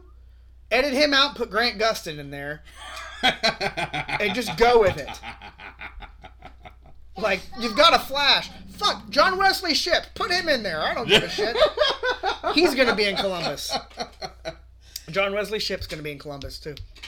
Oh my god, that's fucking funny. I get, I gotta, I gotta, I can't lie. I'd watch that. I just, yeah, I, I want to see it so bad because it's Flashpoint, and you're gonna really see the multiverse of DC a little bit with it, like the different alternate Earths and timelines. But yeah, they need to. If they want to, if they want to have things connect, they can't. They can't just do it backwards. That's what DC's problem has been. They've tried to recreate Marvel by starting at step five, and not starting at step one. But here's the other problem. The DC fandom in and of itself is torn over what the fuck they even like. Some people are really hardcore for the fucking Zack, Snyder, Zack Snyderverse. Some people are really fucking hard. You know, some people really fucking like the new Batman. Uh, give everybody what they want. Do Here's a- all of it. Continue with all Oh, this is an article that Scarlett just sent me because she heard us talking about Ezra Miller. it. Oh, Elliot Page should replace Ezra Miller, Miller as the Flash. I'm okay with it. I would watch Elliot Page as the Flash. I would 100% watch that. Absolutely. Put your body in it. I don't want to. And uh, As long as I don't end up giving Ezra Miller any money, I'm okay with it. right, that's just been one dumpster fire after another. I'm just like, oh, oh my god. I do. And how have they not just completely cut ties? I mean, come on, you got one guy they've kicked out of two major franchises over a freaking abuse claim. And this dude's getting drunk and assaulting people and having a little farm compound with children and guns. And Warner Brothers is like, he's still the Flash! No! I can only assume that all the principal photography has already been done and that must be in post. oh my god. I, this, but this That's one- what I'm guessing. This one might just end up on the shelf out of just sheer fucking. Like, it's gonna look like that Fantastic Four movie from the 90s that Corman did. It's just gonna disappear onto a shelf somewhere and never be seen until way later when I find it as a bootleg at a con somewhere. Mac and cheese. well, I mean, Mac and cheese. Mac and cheese. Mac and cheese? You had some. Okay. I don't. But yeah, just what the hell, Ezra Miller? Mac and mac and That was my alternate. Oh, That was my alternate title for this episode. Is what the fuck, Ezra Miller? yeah, I don't want to put his name on this. I want no association. I don't see But no, the Batman was good. I. Jeffrey Wright as Yeah. Commissioner Gordon. Oh, I know. Oh, speaking of, have you watched the uh, new two episodes of Westworld? Yeah. What? I didn't know they were out yet. Yeah. Holy crap! Damn it! I gotta add that to my fucking Yeah, you're list. two weeks. It's two weeks deep, buddy. Fuck, This will be the third. This will be the third episode coming soon. Jesus, I didn't realize I've seen nothing about it. Like nothing. Yeah. Usually there's a whole like hoopla about it. Well, that's because everybody's obsessed with Stranger Things. That's why. So they just sneakily were like, "Hey, HBO's like, here, here. Here, We'll just- we'll more Westworld. We'll just whip our dick out right here, and when you turn around, you'll see it. It's okay." Basically, yes. HBO is being that creepy frat guy. Um. kind of, sort of. So the Batman we talked about. I mean, I didn't hate Pattinson as the Batman. It was okay. He was. He was just okay. I mean, Everybody else was great though. that John yeah. Turturro, So I mean, yeah, the the the rest of the cast. Was Jeffrey just so Wright, Andy amazing. Serkis, Zoe Everybody- Kravitz, Colin Farrell. Everybody in that film was great. My God. And to be fair, I don't really think it's not that Pattinson's not a great actor. I mean, he's a he is a good actor. It's just I think people didn't know what to do with his take on the Batman. Well, he's also not there yet. Like, like everybody's not there yet. No. And to be fair, this to be fair, I thought this Careful, kid. I felt like this movie was less about Bruce is the Batman as Bruce in transition. Yeah. I see Dalton. You're gonna Like if you bust go your head if you go if you go in expecting you know already in the fucking cape and cowl and just beating the shit out of people, you're gonna get the wrong movie. right. I mean, he did beat the shit out of some people. He did, but Hi. Hi. but he also got the shit beat out of himself too. oh yeah, I like that. That was a good part, showing all the scars mm-hmm. that he's got already. Yeah. And this is year two. Yep. Um, what else is on my list? Oh, you've not seen it, but you also said you weren't a big fan. So Top Gun. Oh, Top Gun Maverick. Yes. Or um, what the fuck was it called? Yeah, Top Gun Maverick. Is it really called Mhm. Maverick? Yes, Oh, it is. Well, that's dumb. Top Gun Maverick. But so is the movie, so whatever. no, the movie's not. I'm just kidding. I don't know. it is all about Maverick, but they really should have just called it Goose, because every, every bit of this movie is about Goose and the loss of Goose. Every fucking it is. moment. I, I think my problem with Top Gun 2 is it's an idea that is like 30 years too late. If you're going to capitalize on that, should have did it in 88. They had a, a great cast though. Jon Hamm was, I think, the year behind Maverick and Iceman uh-huh. in the Top Gun school. Um, Val Kilmer's there, and if you're gonna watch it, I won't spoil it. But want me to spoil it? 'Cause I give zero fucks. I don't care. Iceman dies because his cancer's come back. So, like in real life. So in real life, Val Kilmer does not talk. He types and has a, words on a screen, and uh, Maverick responds to him that way, or he just texts him. Now Val Kilmer has one line, one short bit of dialogue where he says something to him like, "Oh, who's the better pilot?" He wants to know who the better pilot was, and uh, it really isn't Val because Val can't talk. You're stuck, and uh, Val can't. time. Val can't talk, so his oldest son. Here, what if we do this? And what if we move this leg over here? No? Okay. All right, hold on. I wonder if you really are stuck, buddy. What have you done? Pardon me. Time Toddler, out. toddler distraction. Time out. Keep going with your Top Gun analysis. So, Hey, there he goes. He's got it unstuck. All right. so Val's oldest son. Good job, buddy. Val's oldest son Sorry. sounds like Val Kilmer. Like Mhm. when he talks, he has the same voice that his dad had when he was younger. So they had him record the dialogue. Ah, gotcha, gotcha. Whoop. Sorry. But there was I, Top Gun in the '80s. I what I vaguely remember of it is goofy '80s sort of wannabe action flick, kind of Basically. some homoerotic volleyball. That's what I'm here for, baby. this movie had much like Ghostbusters Afterlife. This movie had heart. They have an, they have a character in there who is Goose's son, Mhm. and he applied to be in the Navy. Sure.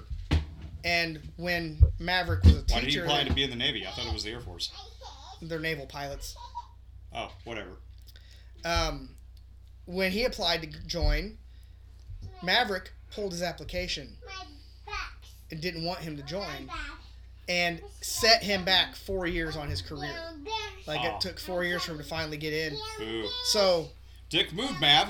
But he graduates. He's a great pilot. The whole point.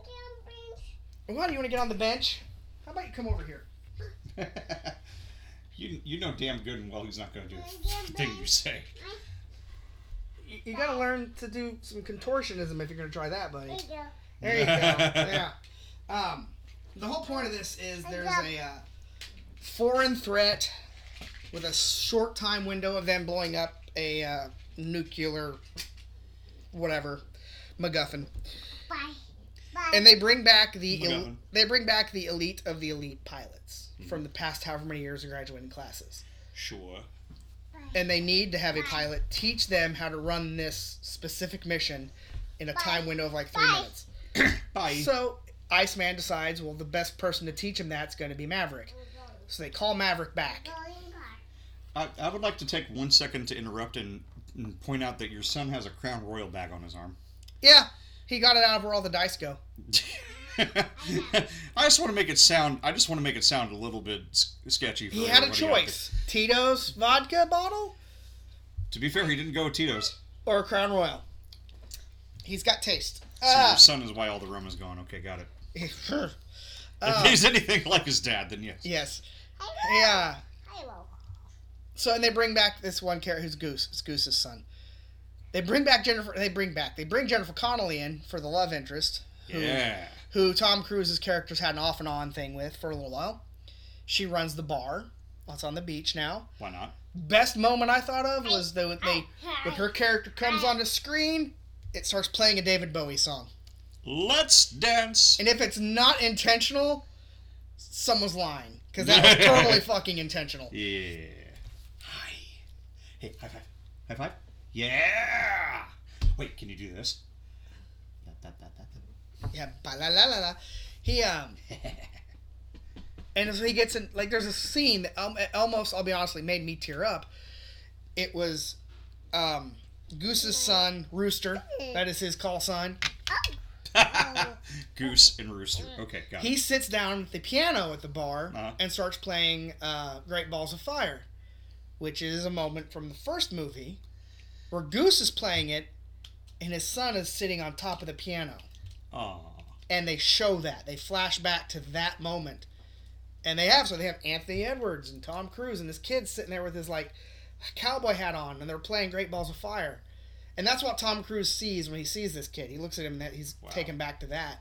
Okay. so the entire movie is really tom cruise finally coming to terms and processing My the death of goose. It's mm-hmm. all about goose. And i'm like sticker.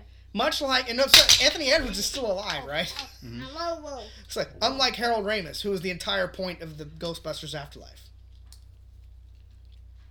We, don't- we don't talk about Harold Ramis not being alive anymore. I know, We right? don't talk about that. I refuse to acknowledge that happened. but no, I- it was a fun movie. Jon Hamm was good in it. I mean, Tom Cruise was Tom Cruise. What do you expect?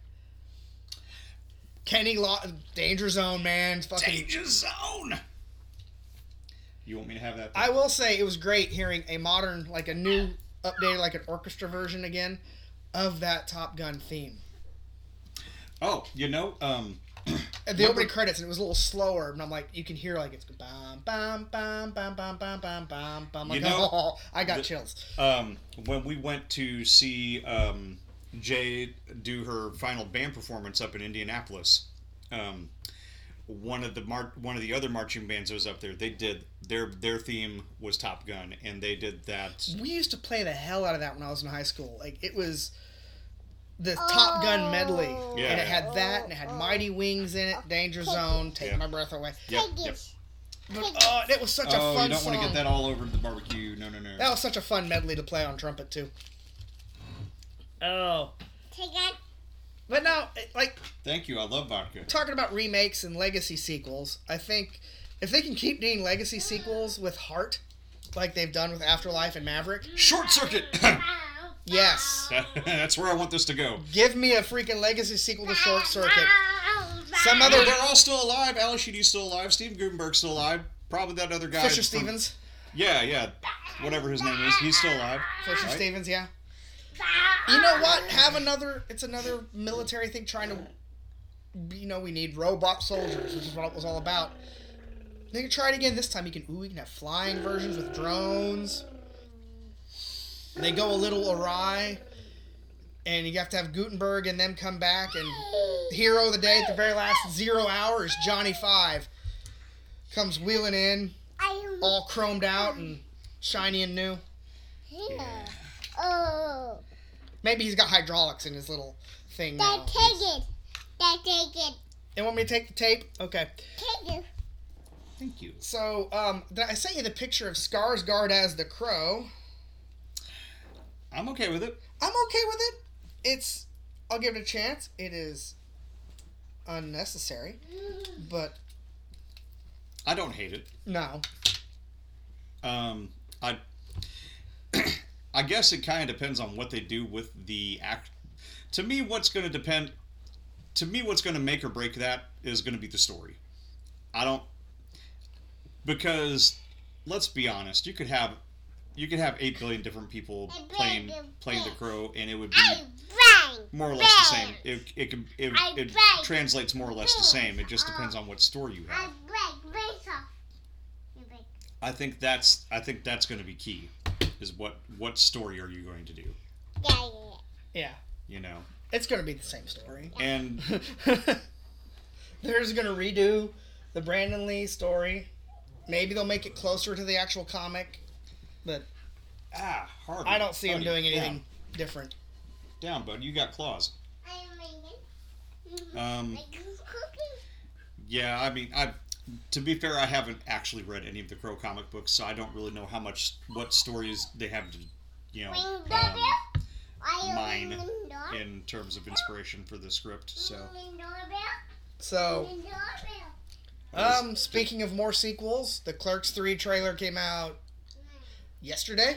and it's everything I hoped for. It is. It really is. It, it's it's absolutely meta, making fun of Kevin, making fun of himself again. Oh yeah, it. I'm sold. I'm I'm 100 percent for it.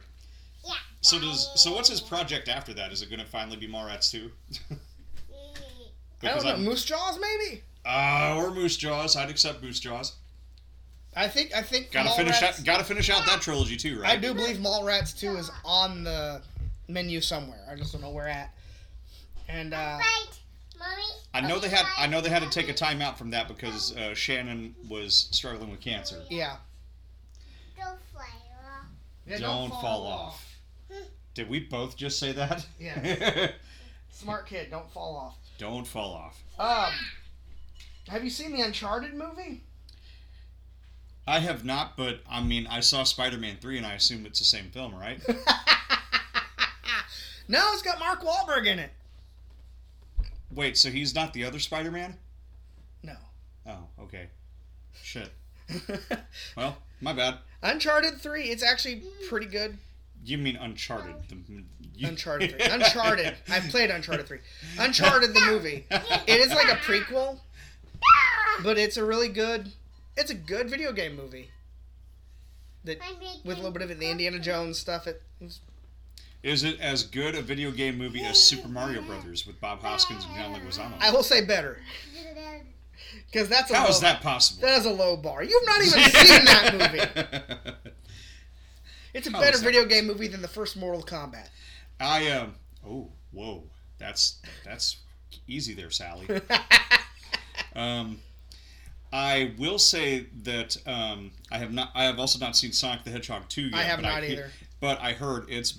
Uh, Pancake swears up and down it's better than the first one. So I was like, okay, I'll, I'll give that a go. I haven't seen because I really did like. I really did like Sonic the Hedgehog. I haven't movie. seen Morbius yet either, but it's on my DVR. Oh, I the the last time I talked to Trinity, which was like three months ago, she said it was a piece of shit. oh, I'm, I'm expecting it to be a piece of shit. And she said that Michael Keaton is in there for absolutely no goddamn reason. Like they like they have they just throw him in there to throw him in there. Like there's no rhyme or reason behind it whatsoever. It makes zero sense to the plot, anything else relevant as to what's going on in the film. Funny. So I was like, shit. I'm now I now I don't really feel the need to see it because that was the whole reason I wanted to see it was because I needed to figure out how the fuck Vulture ties into everything. He But- doesn't. But if if they were just doing it as a fucking lark, then I did watch Let There Be Carnage. I do need to see that still. Was it fun? Yeah, it was fun. Was it good? Fun and good are not necessarily the same thing. It was okay. Damn it. Was was it at least worth it to have Woody Harrelson as fucking That was yes. He was pretty good as Cletus. okay? Cletus Kasady. Uh, and they explain in that they explain they lead into the No Way Home. yeah, I, I heard about that. They that. do explain that in it too. I, I did hear I, I did hear that they do that.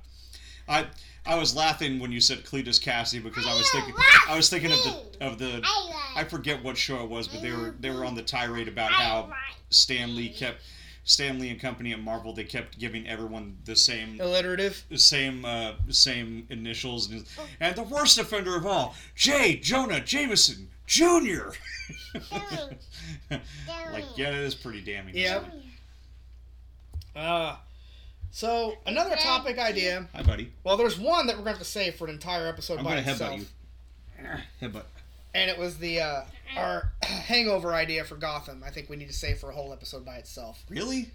I think we can, if we could run with that, we could plot out the entire movie. All right, fine. That'll be next episode then. The other part I wanted to talk about it was something Scarlett had sent me, and it was a movie mashup idea. Because somebody said, like, posted a thing, it was like a meme or whatever. It was, hey, hear me out. Here's a movie for you Rambo Bright. Yes. So you take Rainbow Bright and Rambo and you combine them into a movie. So my her thought was like, what other ideas could we come up with where we mash up ideas? Did you like have that? any? I you know I'm I have not thought about this at all. I, buddy, what are you doing? You're, you want to talk He's- on the microphone? He's DJing.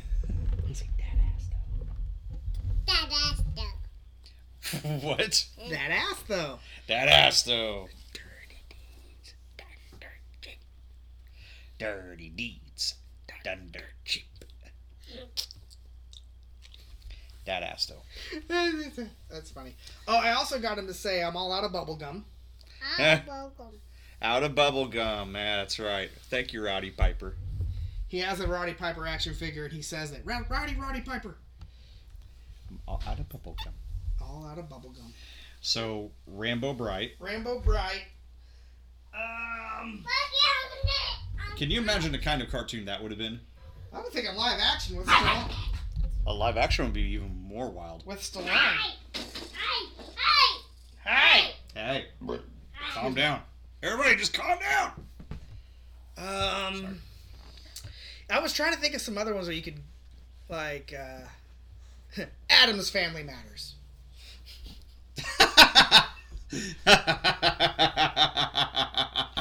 Wednesday's Can you- dating Urkel. Oh, I was about to say, can you imagine Urkel living next door to the Addams family? I want to see it now. Hey, Julia White, what are you up to? Uh, to be fair, Gomez and Morticia, they would just they would just welcome him with open because that's what they do with everybody. Yeah. I guarantee he would get on fucking Wednesday's last fucking nerve though. Within five minutes. She would have a she would have a very detailed outline on how to kill him. Mm-hmm. That would be every episode. How do I kill this kid now? How do I kill this kid? So yeah, there we go. That was a good one. Addams If Family you two Values. motherfuckers fight and accidentally end up biting my leg, I'm gonna beat the shit out of both of you. the dogs. The dogs, yeah. Sorry, not the kid. Um, Um, what else was like? Adam Addams Family Matters. That's a good one. This is this is like the Wheel of For- This is like when they do the mashup things on Wheel of Fortune. Boy Like- meets World War Z. Oh, there you go. You know what? I I would absolutely watch that, but only if Topanga and Cory are actually, you know. Well, hell yeah, you'd have to have like zombie Mr. Feeney. Oh God, that's just terrifying. Hi there. Oh, kid, don't stand on the table. What are you doing? Come here. Violence and destruction, Violence Dad. and destruction. I am, I am chaos personified. Right down. Right down. I was sitting right there. You want to sit in Daddy's chair? Okay. As long as you sing the bicycle song. Have you seen um have you seen um trailers for a movie called Bullet Train with Brad Pitt? Um, I've heard of it. It looks amazing. It's uh not seen same- anything. It's the same director that directed Deadpool 2. And it's the exact same type of humor. Oh, okay. It looks great. I I I hadn't I really Thor Love and Thunder was the last thing I planned on seeing in theaters, but I may have to make an exception for Bullet Train. That that I may have to go see that Oh, one. I have it. Oh, thank you. You got the tape now too, buddy? Thank you. Hold on. Now I have the damn No, wait, that's not the theme. It was that was the theme from Full House, not Family Matters. It's everywhere you look. Everywhere. I got your one. Full House of a Thousand Corpses. Pardon me. The, the kid got a hold of it. I said Full House of a Thousand Corpses, and I don't know if that's when the kid hit stop or not. Jesus. That'd be the best Halloween episode of that show ever. It. You know what? Okay, full. No wait, I could run with this idea. Full House of a Thousand Corpses. It is. Uh, it's that family from that play. They're The Firefly full, They're the Full House. yeah. They're the Full House. But you make it a sitcom about them? Yes. And crazy Uncle Captain Spaulding comes in every now and again? Oh, he's he's uh he's got to be uh, Uncle Danny. Uncle Because- Joey or. No, Joey. I'm sorry, Uncle Joey. He's got to be Uncle Joey because who would have a jackalope? That dude would have absolutely have a jackalope. Yes. We're just tearing everything up now, aren't we? Basically, yes. Everywhere you look, everywhere you go. National Treasure Island. Na- National Treasure Planet. There you go. I'm gonna steal the Declaration of Independence, and then go to this planet over here. like what the heck? Mr. T's neighborhood. Mr. T's neighborhood. Mr. T's neighborhood? Yeah, it's the Mr. Rogers neighborhood. Oh, okay, okay. I see what you're doing there. Okay. Miss, I paid a fool to come in here and play with my train. I know, right? I, to be fair, I'd watch that. I, yeah, right? I would absolutely watch a Mr. Rogers' Neighborhood as done by Mr. D. Absolutely. That'd be the greatest thing ever. Oh, what would be some other good ones? This this does seem like a fun, silly idea. We have to pick this up next time too. Oh yeah, we'll probably think. Well, once we're done recording, we'll have 15 more ideas of fun ones. Ah. ah. Doctor Who frame Roger Rabbit. Ah. What? What's She's, she, I love it. You want down? Who gets to be which character? Does is the Doctor Roger? yes, Tennant. And the- Tennant and- Roger. It's it's David Tennant as Roger Rabbit and um, uh, Billie is Jessica. That's perfect. And the master would have to be Judge Doom. Uh, yeah, clearly. Um, I guess that would make. Well, who the fuck would Bob Hoskins be then? Who would Eddie Valiant be? he'd have to be just another random companion, probably. I guess so. Ah. Wow, Oh Doctor my Who god, framed Roger Doctor Rabbit. Who framed Roger Rabbit. that's. I. That, that was pretty good. That was I I, I, I, I feel proud of that. I feel really good about myself today. Feel really really good about myself now. ah! He's typing. Are we still recording? Yes. Okay. Stop ha- trying to hack, kid. I think he's trying. I think he's giving us a signal that this session is over. My girl interrupted. Oh my god! I kind of like that one. Bring back Bill Chumsley. Oh my god! Or whatever the fuck her last name was. Um. There you go, Macaulay Culkin and Anna Chumsley in a fucking mental hospital, which will be Now! Which- Set now! Ex- yeah, set now. Oh my god. I was about to say there's absolutely no continuity there because didn't what's his name die in? Yeah, he got he died of bee stings. Oh, GI Joe versus the volcano. Well, isn't that where Cobra's base is anyway? exactly. no, you do not need the blue scissors. Uh, Oh my god. this is this is the best. This is a great idea. the, the Blues Brothers Grimm. Oh yikes!